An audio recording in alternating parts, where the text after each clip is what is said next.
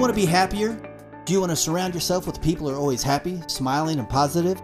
Do you want to make other people smile, feel special, full of love, joy, and happiness? What if I told you you could do all these things and so much more in only about two minutes, and you could do it for free? Is that something you'd be interested in? It is? Great! You've come to the right place. This is Tell Me Something Great Tuesday, and I'm your host, Dixon Humley. What is Tell Me Something Great Tuesday? Listen up and I'll tell you. It's the one day of the week that you share with your friends, your family, neighbors, and even strangers what it is that's making you happy, making you smile, and what it is you're grateful for. Once you've done that, you're going to ask them to share what they're grateful for and have them ask others to do the same. Before you know it, in just two short minutes, you've spread happiness and positivity to those around you, and you've done it all for free.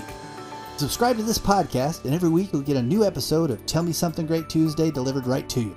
In each episode, we share with you what it is that we're grateful for and remind you to share your great with others. So until next time, remember, share your great and never forget, I love you.